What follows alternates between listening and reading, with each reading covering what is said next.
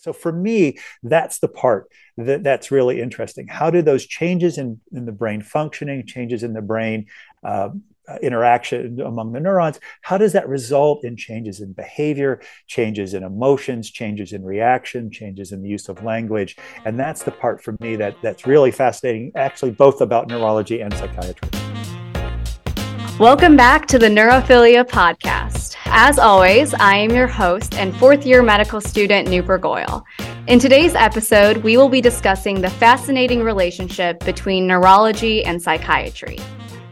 Compared to most other organ systems, the brain is uniquely divided into two medical specialties neurology and psychiatry.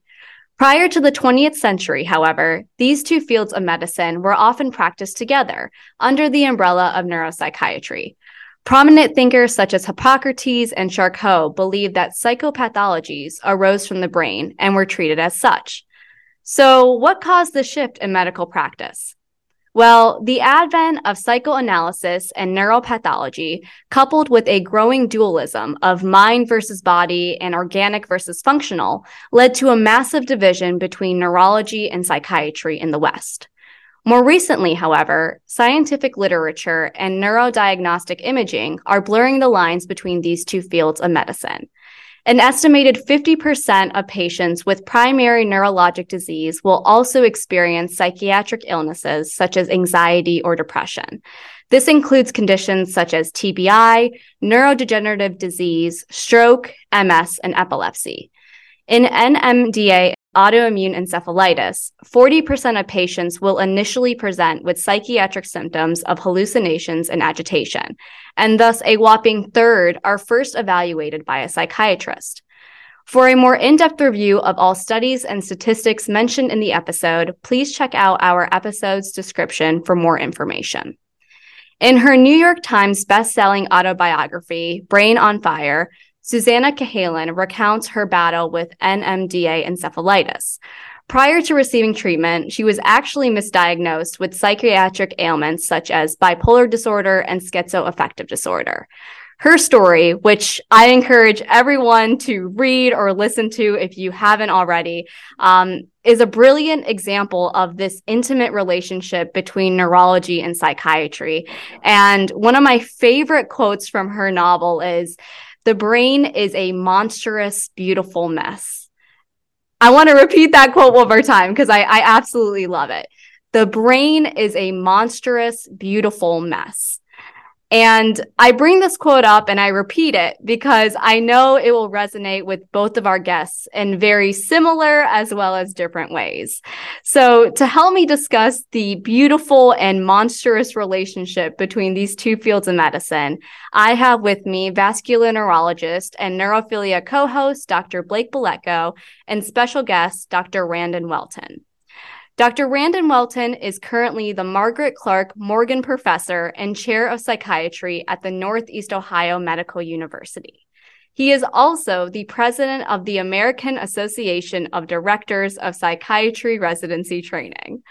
Before arriving at Neomed, Dr. Welton has had a long career as both a military psychiatrist and psychiatric educator with a focus on psychotherapy and addressing the impact of trauma on mental health. Dr. Randon Welton, welcome to the Neurophilia podcast. Thank you so much for being here. Well, thank you so much for for inviting me. This is a, a delight for me. And one of the things I, that makes it especially important is I was very, very close to becoming a neurologist. Uh, it was the fourth year of medical school before I decided which of these two fields, both of which I loved, uh, that I was going to end up going into. And you had talked about the history and it's a fascinating history about the how neurology and psychiatry diverged uh, during the last century. And just a, a couple of thoughts about that. You know freud the father of, of psychoanalysis he was trained as a neurologist. Alzheimer was trained as a psychiatrist. Uh, the two fields were very very close together. But what seemed to happen in the beginning part of the 20th century was the technological limitations of studying brain function. We just couldn't tell what was going on in the brain. Plus, the discovery that you could help people with significant anxiety, depression, other kinds of mental illness you could treat them with psychotherapy and then by psychopharmacology without really understanding what was going on in the brain. That that led to that divergence between the two fields. Um, and, and, then they gradually de- divided by theory, the focus of research, sometimes even things like vocabulary, the interventions we had, and they've grown apart. But the wonderful and exciting thing is that now with advances in kind of neuroscience and imagery and other studies, we're starting to, to come back together. So it's really exciting for me to be here and talk to you about this interaction between neurology and psychiatry. I thought it was so fascinating to sort of hear about your journey to becoming a psychiatrist and and hearing about this inner turmoil between the two fields sort of talks to how interconnected neurology and psychiatry truly are. And so you know, Dr. Welton, Dr. Buletko, could you sort of talk a little bit about the interactions between your two fields of medicine? Yeah, um, and and Randy, thanks for being with us. Uh, obviously, Nooper and I are both very excited to have you. And uh, similar to you, uh, I had a lot of uncertainty about where my career was going to take me, and I actually we were just chatting before we started recording about um, the fact that I, I was very interested in neurology and psychiatry.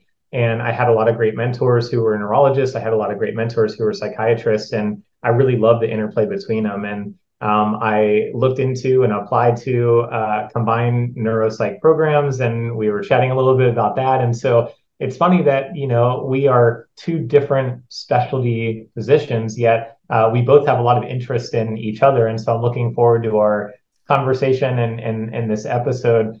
Um, I would say, you know, Nooper, to your point is uh, how do we interact? How do we, uh, you know, get along?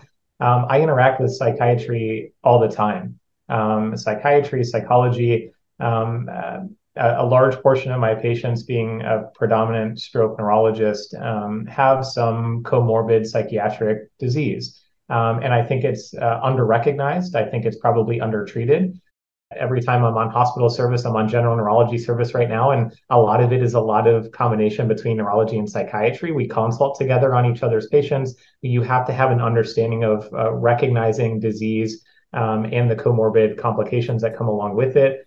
There is a whole host of uh, combined diseases that we see both uh, in neurology and psychiatry. And then we also uh, see a lot of manifestations of you know, uh, neurologic disease with psychiatric comorbidities.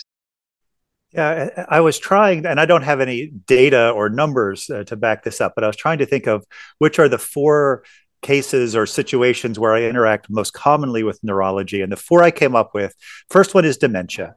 Consults for functional neuro- neurological disorders, what we used to call conversion disorders, and so forth traumatic brain injury. Again, I came out of a military background. So that was a, a, a very common situation where you would have both psychiatry and neurology involved.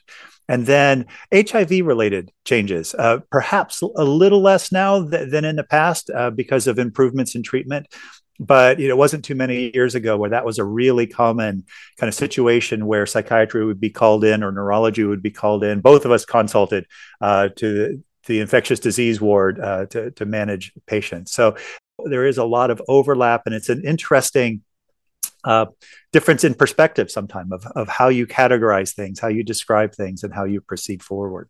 Another common one that, that we run into issues with sometimes are the neurodegenerative disorders. And you know, a lot of the medications that we love for our neurodegenerative patients or our Parkinson's patients uh, may not uh, interact very well with what we're trying to, to do and manage from a, a, psychiatric comorbidity standpoint. And oftentimes, the treatment for both of these two things that you're trying to treat well together, they're they're diametrically opposed treatments.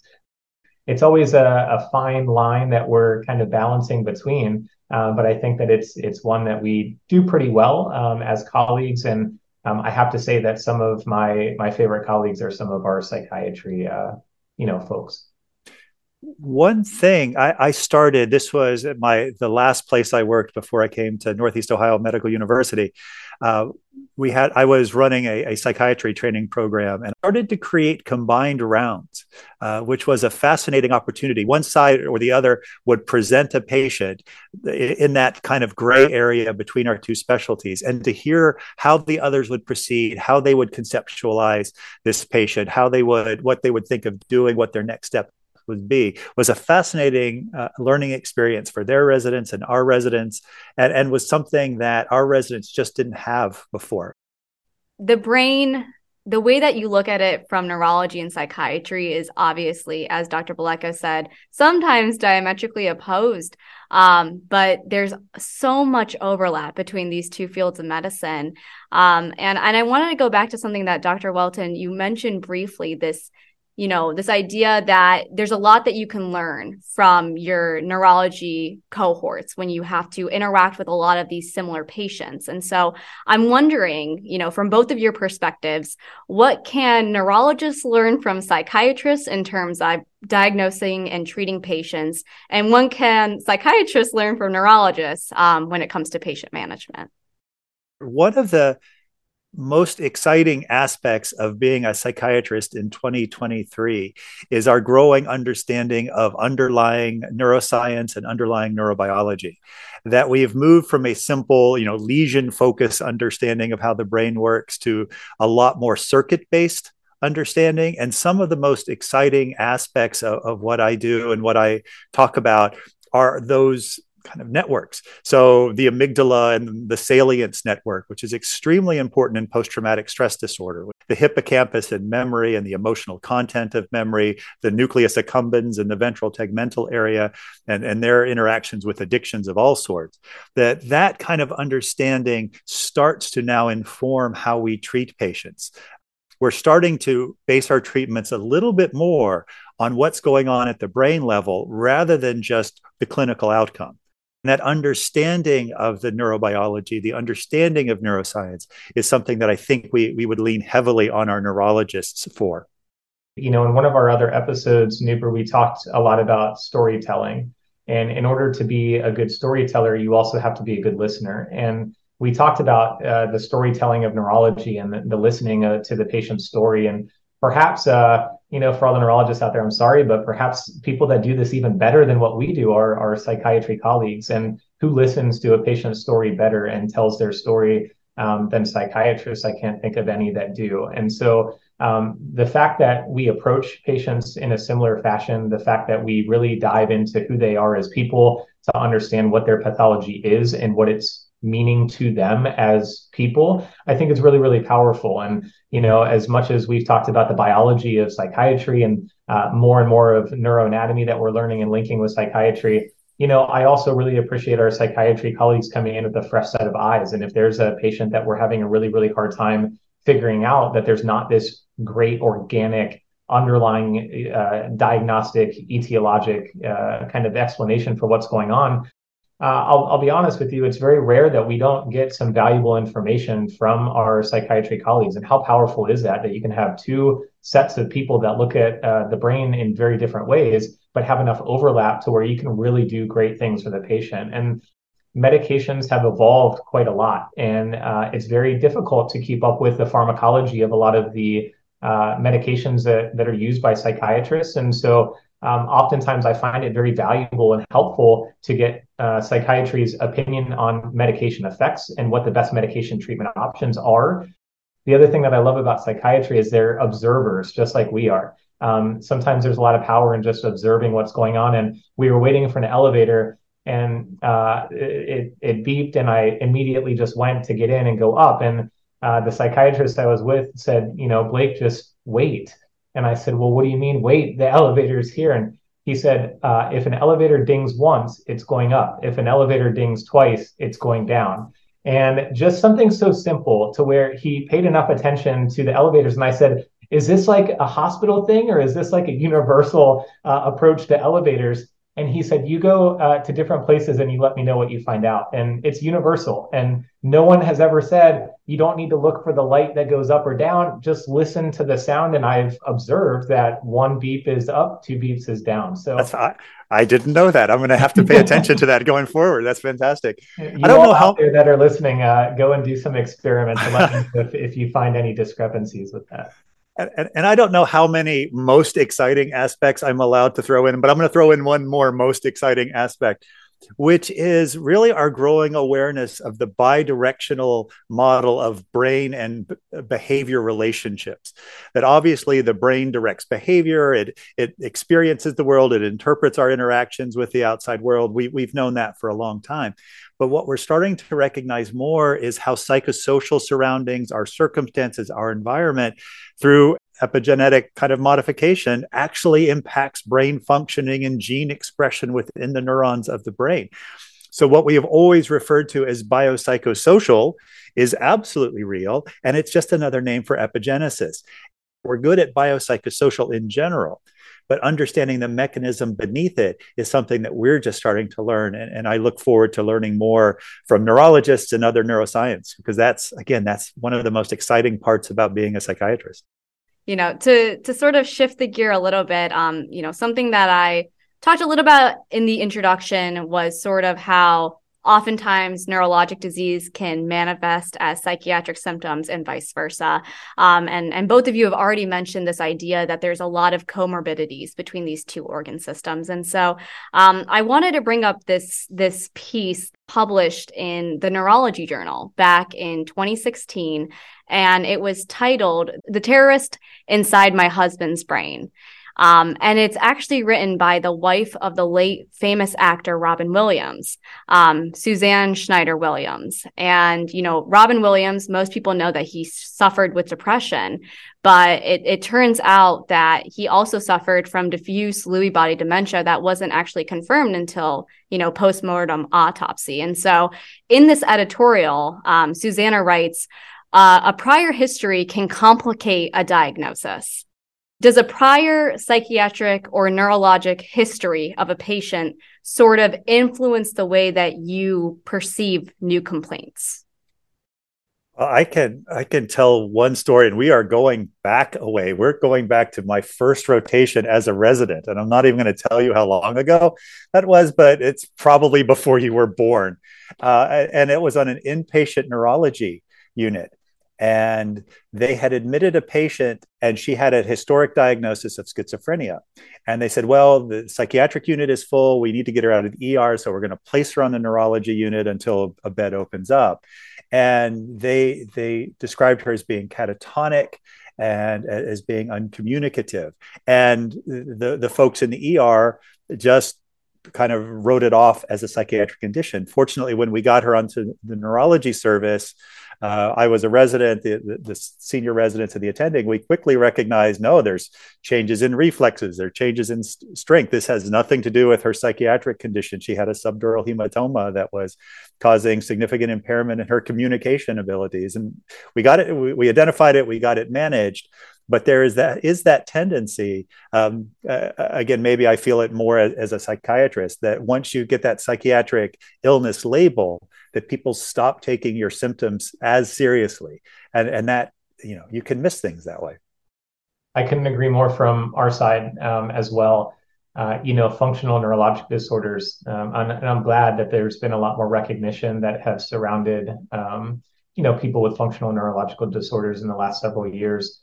Um, but you know there's a lot of labeling there's a lot of stigma that's associated with uh, some of these. And i think that it's easy to write some people off uh, as a neurologist if you don't feel like there's a, a substantiated organic pathology to what you're trying to see.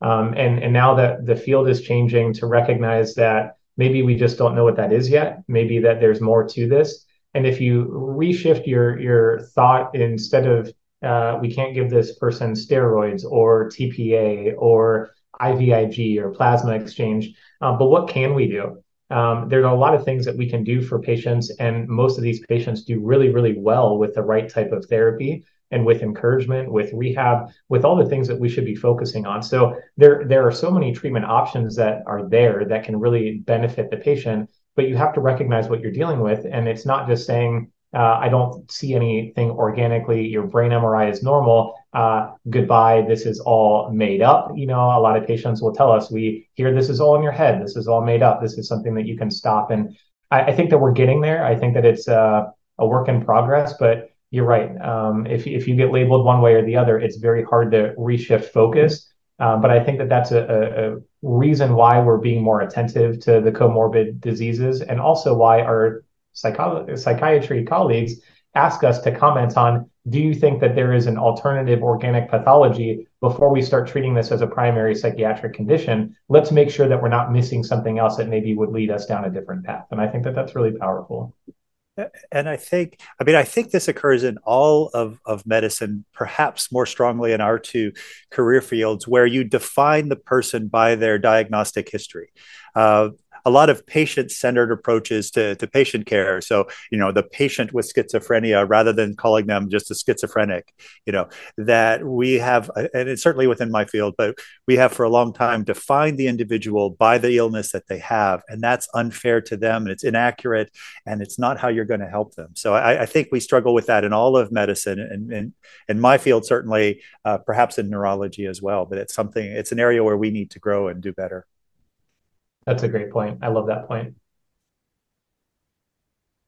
Well, thank you both for commenting on this. And and Dr. Welton, hearing about your own personal example of, you know, this sort of anchoring bias that occurs in medicine when especially when it relates to psychiatry because there's such a stigma you know associated with psychiatric conditions um, it's important to keep an open mind and and obviously um, have a very broad differential and consider the fact that there might be alternative processes at play. So, so thank you both for for uh, indulging me in that conversation. Um, something that I talked about in the introduction for this episode was sort of the history of neuropsychiatry and how the two fields of neurology and psychiatry were united at one point in time in history and sort of have divided over the last um, sort of century or two. And so um, more recently, however, there has been this international effort to uh, better define and integrate the discipline of neuropsychiatry into neurology and psychiatry residency training. And while there are some scholars that argue that this is a great idea and that better unity will allow for these two fields of medicine provide more holistic patient care and maybe bring more medical students into the professions of neurology and psychiatry. Others argue that the two fields are so diametrically opposed and there's such different discourse that occurs that it's very difficult to bring these two fields of medicine together. And so I'm curious um, from both of your experiences with, with medical education, with dealing with residents, um, can you comment on the level of integration and interdisciplinary training that is available at the residency level. Now, one of the things that guides this is the fact that our certification boards is the American Board of Psychiatry and Neurology. So it's the same board that, that certifies us both. And so there is overlap. So on the, I think it's roughly a third. So on the psychiatry, you know, board certification, roughly a third of the questions are neurology. And I believe the opposite is true uh, for neurology. So there is a need to train. I know for psychiatry residency training, the requirement is two months of neurology. Uh, that at some point, and one of the months has to be in the first year and all that, that you know you have to have a two month dedicated rotation on, site, on neurology uh, where you can identify those in neurological crises for example stroke where you can differentiate conditions that are typically considered neurological from conditions that are better explained as manifestations of psychiatry uh, and to understand when and how to consult neurology intelligently and in a useful fashion. So so for us there's a, a mandatory uh, two months that all of psychiatry residents spend on neurology. There are, uh, I, I, looked it up, there are four kind of combined neurology psychiatry programs, but they're very small. I think they have a total of four spots uh, between them, and that's in the entire country. Uh, so it's a very, very small area right now where you get that true combination. But but as you pointed out, one that might be growing as we as we understand more of the neuroscience behind psychiatry and more of the the psychiatric components of neurologic disorder. But I'm very interested from from a neurology training point of view. What how how would you see that? Yeah, uh, you, you stole a lot of my points, and I'm not surprised because we're pretty much on the same page with a lot. Um, yeah, I mean the the the shared board since 35, uh, I think speaks volumes. I was looking up uh, in anticipation of this podcast to kind of go and, and see what the breakdown of our board exam was uh, for last year and this coming year. And you know, it's it's five to seven percent of just primary psychiatric disorders but then if you search for psychiatry within the outline of what is going to be tested, you see uh, psychiatric manifestation of XYZ, almost everything else that's tested on the boards, uh, there's some uh, manifestation. So I think that your uh, you know, accurate in, in saying, you know, the percentages that are flipped. And that's historically what we've been taught is about 30% psychiatry and the rest neurology. And so, um, you know, from a residency standpoint, right now, the, the current, um, you know, uh, ACGME requirements are one month of psychiatry. Uh, and that's dedicated psychiatry. So we uh, feel that it's really important for our residents to get this very early on in their training. Um, and so we have prioritized doing this during their first year of training so that they can then use the information that they have moving forward. Um, but this is just one month, or to your point, two months of dedicated time. Uh, the time that you're getting, even taking care of primary psychiatric patients or primary neurology patients, um, it gets you so much more exposure uh, to everything that we've been talking about the advice that I got whenever I was really struggling between going back and forth between neurology and psychiatry um, is at the end of the day, someone told me you have to primarily be a neurologist or a psychiatrist. And both of these fields, and, and I think people that go into these fields are really excited because the brain is still a black box. And we say there's going to be so much yet to find out about the brain uh, and about the interaction between the brain and the mind. Uh, that's a field that I want to go into because it is just going to be booming in research and we're going to find out so many things. The problem with that is if you are dual boarded in neurology and psychiatry and you are actively trying to practice both, that is a lot of information to try to digest, to try to keep up with. I was having a chat with our residents uh, yesterday and today, and you know, there's over 30 subspecialties of neurology right now. And so even trying to stay up to date with everything that there is as a, as a general neurologist uh, is just so overwhelming that trying to do that uh, in uh, kind of combination with keeping up with uh, psychiatric literature, I couldn't even imagine trying to do both. Where I think it's really helpful is uh, as a subspecialist neurologist, how can I understand my subset of patients as well as what I can? And that's not just from a neuro standpoint, that's from a, a comorbid standpoint, from a cardiology standpoint, an endocrinology standpoint, and definitely a psychiatry standpoint. I, I still feel very strongly that we probably underrecognize a lot of our patients with some underlying psychiatric comorbidity that either we don't know how to recognize, we are scared to recognize it because it takes more time, or we don't know how to treat it after we've been able to identify that it's there. Do you think that one month of psychiatry exposure and residency for neurology and two months for psychiatry and neurology training is enough at the resident level? I would say clearly it's not enough, but the problem is without continuing to extend residency longer, what are you going to cut out for it? So, uh, psychiatry residency, counting your first internship year, is, four, is 48 months. So, you know, two of those 48 months are, are in neurology. Uh, you know, four of those are in primary care, 12 of those are in outpatient psychiatry. It's just, it's hard to find. No, Er, we do have some elective time that people can choose to go back and do neurology. The problem is just finding, you know, what do we cut out in order to expand neurology without extending the, the residency even further? And so far, we've just been unable to do that. So I, I, I think neurology is probably in a very similar vein. It recognizes the the importance of it, but it's just there is there's so much to learn in neurology. You don't want to cut anything. You know, there's nothing to there's no fat to trim off of that. Yeah, I, I agree wholeheartedly. Um, I think that it also emphasizes the fact that you should learn from your consultants.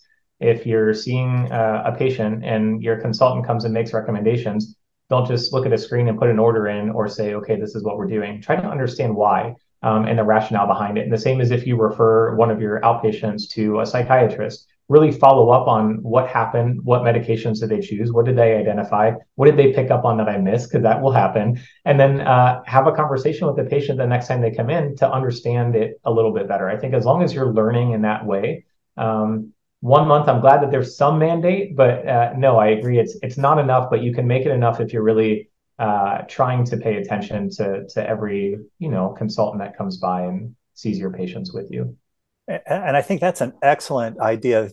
We we too often find ourselves in self-made silos, where you know I have a patient who has a neurologic disorder, so I'm tempted to just okay, I will send them to the neurologist. The neurologist will take care of the neurology stuff, and I will just take care of my my area. And and that's not really doing the the best we can for that patient. We really need to understand what that other provider is seeing, what they're thinking, what they're doing, why they're doing that. We need to take time to get that. So and, and continue to grow in our own professional abilities. No, I think that's an excellent point.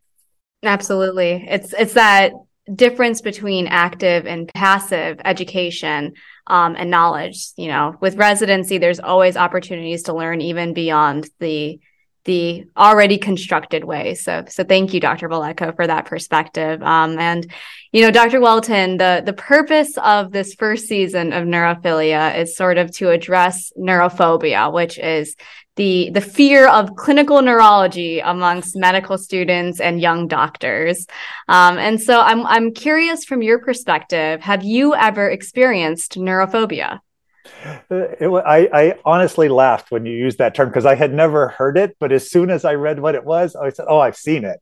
I just have never heard that term before." Uh, I, I, thought that was really funny, um, and, and, certainly I can only speak to psychiatry, but and, and, it's not so much the specialty of neurology as it is an overarching fear of neuroscience, uh, which is perhaps best embodied by neurology. And this, I, I, I, did, I looked up a quote. This is from 2020. So three years ago, in the British Journal of Psychiatry, so one of the most you know prestigious psychiatric journals in the entire world, and this was an opinion piece, so it's not science based, but this is the quote: Unfortunately, it is still not possible to cite a single neuroscience or genetic finding that has been of use to the practicing psychiatrist in managing serious mental illness. So there's this idea that there's all of that information out there. And there's all those thousands and thousands of studies of neuroscience, and none of it impacts what we do.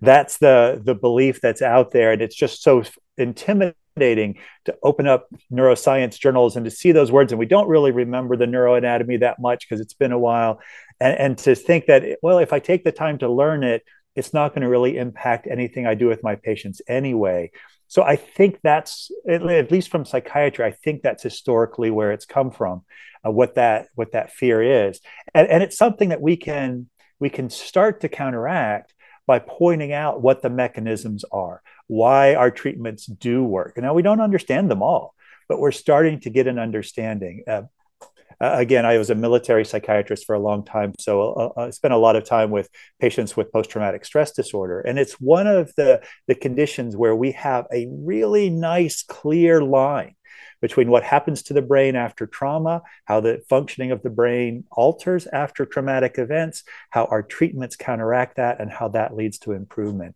And I think over time, we'll start to be able to do that, draw that connection with more and more psychiatric conditions. And when we do that, then neurology and neuroscience in general becomes a whole lot less intimidating and a whole lot less distant. Right now for a lot of clinical psychiatrists it just seems very far removed from what they actually do on a day-to-day basis. And that's something through training and education that we can change i was curious randy uh, you have a lot of insight and uh, we touched briefly on your early interest in neurology. Um, what do you love most about neurology? What gets you excited about neurology if you think about it, uh, I, I, guess, or the field in general, what do you hear from your colleagues about why people love neurology and the interplay between the two of them? Yeah, and I, I have kind of hinted at it, and it's that connection between what we experience and what's lying underneath it, how the brain is actually changing, how the brain changes with interaction. Uh, you had mentioned in your very kind introduction that I, I am someone who talks a lot about psychotherapy, and, and I really value the importance of psychotherapy. And psychotherapy doesn't work magically. Psychotherapy works through changing brain function. And that's the part of, of, psychiatry that I find to be really fascinating. How do I, by sitting down and the two of us talking over an extended period of time on multiple occasions, how do I actually change your brain's functioning so that you start feeling better? Uh, in post traumatic stress disorder. Why do the medications I use help? So I'm using, you know, a serotonin reuptake inhibitor for for PTSD. Why does that help? It's not like you have a deficiency of, of anti, antidepressants. That's not the cause of your condition. Uh, but what is it changing and how that that neuron functions how is it changing the interactions between the neurons that actually helps you to feel better so for me that's the part that, that's really interesting how do those changes in, in the brain functioning changes in the brain uh, interaction among the neurons how does that result in changes in behavior changes in emotions changes in reaction changes in the use of language and that's the part for me that that's really fascinating actually both about neurology and psychiatry Beautifully said, Dr. Welton. Just just beautifully said. Um, Doctors Blake Buletko and Dr. Randon Welton, thank you so much for your time. And it was just such an honor and privilege to hear your perspective on this beautiful relationship between neurology and psychiatry. Um, and, you know, before we conclude, I want to ask you, Dr. Welton, about your no brainers. And these okay. are going to be five rapid fire questions that you can respond to with one word or one sentence maximum. Okay. Are you ready to go? Yes. What was your favorite part of this conversation? The mutual excitement. Uh, mm. My excitement about neurology, Blake's excitement about uh, psychiatry. Love it. What do you hope changes with the next generation of psychiatrists? Much of what we were just talking about, that increased excitement about the neuroscience that underlies what we do. Mm. What is your solution for burnout in medicine? Okay, this one is going to be a tough one because this is something I tend to talk about, and I've done a lot of presentations on this. So I will do it as quickly as I can. Take your time. Uh, there's the real there's the realization that no single solution works well for everyone and actually doesn't even work well for the one person in multiple situations. So there's really four different areas and depending on who you are and what you're going through it might be a personal intervention. That's the famous yoga you know yoga and exercise and getting hobbies and stuff. It can be a workplace intervention. What are the pebbles in your shoe? What are the things that just annoy you about where you work. Sometimes it's a very simple change.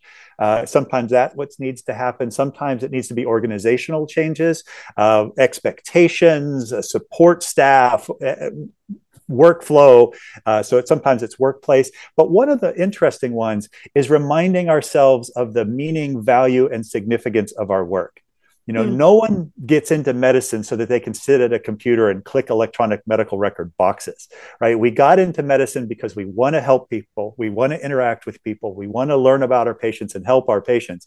And sometimes the, the best key to improving resilience or diminishing burnout is to remind yourself why you got in medicine in the first place. What was valuable, valuable about it when you started? What makes it exciting now?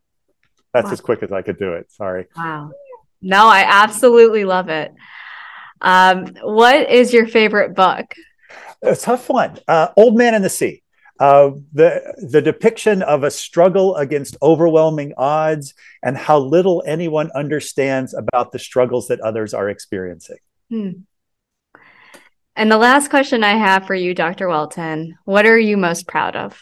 Okay, I pretty much have to say children just in case they listen to this. So my children, in case you are listening, uh, if not my if my children aren't listening, then uh, I have just returned from the annual meeting of psychiatry residency training directors, and what I'm most proud of is the number of my former residents who are now clinician educators, who are now you know involved in residency training, some of them leading residency training programs, and and seeing some of that passion that I think I have about the field being passed on to them and to the residents that they train.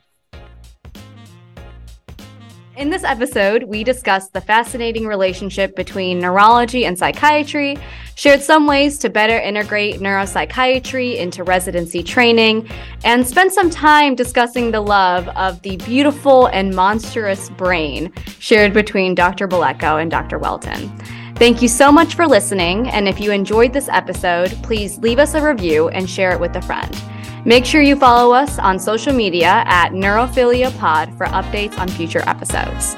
In our next episode, we will be discussing the relationship between neurology and neurosurgery. See you then.